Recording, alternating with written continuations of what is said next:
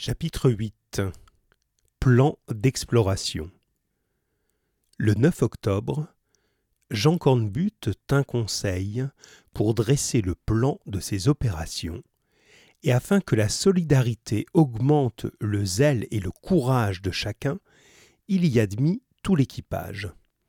La carte en main, il exposa nettement la situation présente. La côte orientale du Groenland s'avance perpendiculairement vers le nord. Les découvertes des navigateurs ont donné la limite exacte de cette région. Dans cet espace de 500 lieues qui sépare le Groenland de Spitzberg, aucune terre n'avait encore été reconnue. Une seule île, l'île Shannon, se trouvait à une centaine de milles dans le nord de la baie de Gael Amks, où la jeune Hardy allait hiverner. Si donc le navire norvégien, suivant toutes les probabilités, avait été entraîné dans cette direction, en supposant qu'il n'ait pas pu atteindre l'île Shannon, c'était là que Louis Cornbutte et les naufragés avaient dû chercher asile, refuge pour l'hiver.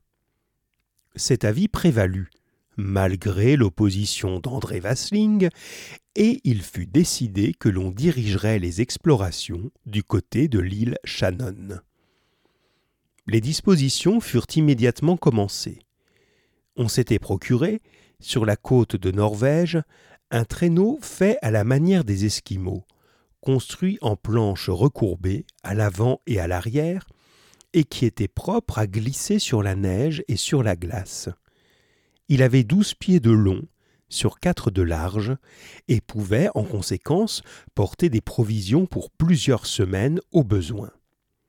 Fidel Mison l'eut bientôt mis en état, et il y travailla dans le magasin de neige où ses outils avaient été transportés.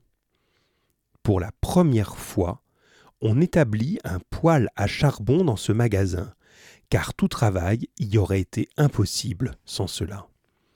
Le tuyau du poêle sortait par un des murs latéraux, sur le côté, au moyen d'un trou percé dans la neige. Mais il résultait un grave inconvénient de cette disposition, car la chaleur du tuyau faisait fondre peu à peu la neige à l'endroit où il était en contact avec elle, et l'ouverture s'agrandissait sensiblement. Jean Cornbutte imagina d'entourer cette partie du tuyau d'une toile métallique dont la propriété est d'empêcher la chaleur de passer, ce qui réussit complètement. Pendant que Misonne travaillait au traîneau, Pénélan, aidé par Marie, préparait les vêtements de rechange pour la route. Les bottes de peau de phoque étaient heureusement en grand nombre. Jean Cornbutte et André Vasling s'occupèrent des provisions. Ils choisirent un petit baril d'esprit de vin, c'est un alcool, destiné à chauffer un réchaud portatif. Des réserves de thé et de café furent prises en quantité suffisante, une petite caisse de biscuits, 200 livres de pémican, donc le pémican c'est une préparation très nourrissante, hein, et quelques gourdes d'eau de vie, c'est un autre alcool, cette fois-ci qui se boit, celui-ci, complétèrent la partie alimentaire. La chasse devait fournir chaque jour des provisions fraîches une certaine quantité de poudre, pour faire la chasse, fut divisée dans plusieurs sacs. La boussole, le sextant et la longue vue, ce sont des instruments de navigation, furent mis à l'abri de tout choc. Le 11 octobre, le soleil ne reparut pas au-dessus de l'horizon. On fut obligé d'avoir une lampe continuellement allumée dans le logement de l'équipage. Il n'y avait pas de temps à perdre. Il fallait commencer les explorations, et voici pourquoi. Au mois de janvier, le froid deviendrait tel qu'il ne serait plus possible de mettre le pied dehors, sans péril pour la vie. Pendant deux mois au moins, l'équipage serait condamné au casernement, à l'enfermement le plus complet. Le dégel commencerait ensuite et se prolongerait jusqu'à l'époque où le navire devrait quitter les glaces. Ce dégel empêcherait forcément toute exploration. D'un autre côté, si Louis Cornbutte et ses compagnons existaient encore, il n'était pas probable qu'ils puissent résister à la difficulté d'un hiver arctique. Il fallait donc les sauver avant, ou tout espoir serait perdu.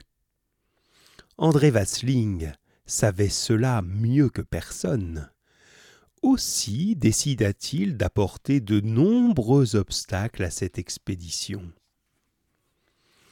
Les préparatifs du voyage furent achevés vers le 20 octobre. Il s'agit alors de choisir les hommes qui en feraient partie. La jeune fille ne devait pas quitter la garde de Jean Cornbutte ou de Pénélan. Or, ni l'un ni l'autre ne pouvaient manquer à l'expédition. La question fut donc de savoir si Marie pourrait supporter les fatigues d'un pareil voyage.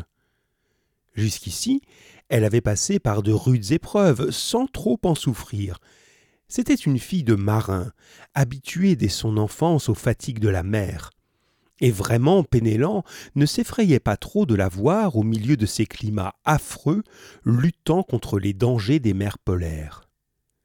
On décida donc, après de longues discussions, que la jeune fille accompagnerait l'expédition et qu'il lui serait, au besoin, réservé une place dans le traîneau sur lequel on construisit une petite maison en bois, hermétiquement fermée.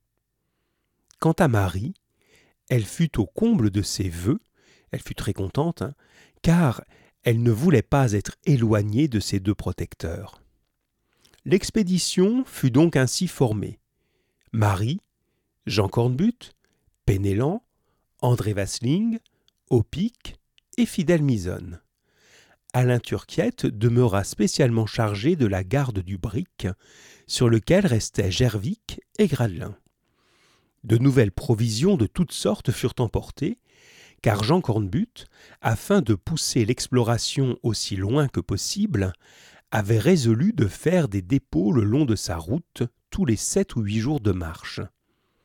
Dès que le traîneau fut prêt, on le chargea immédiatement, et il fut recouvert d'une tente de peau de buffle. Le tout formait un poids d'environ 700 livres qu'un attelage de cinq chiens pouvait aisément traîner sur la glace. Le 22 octobre, suivant les prévisions du capitaine, un changement soudain se manifesta dans la température. Le ciel s'éclaircit, les étoiles jetèrent un éclat extrêmement vif, et la lune brilla au-dessus de l'horizon pour ne plus le quitter pendant une quinzaine de jours. Le thermomètre était descendu à 25 degrés au-dessous de zéro. Le départ fut fixé au lendemain.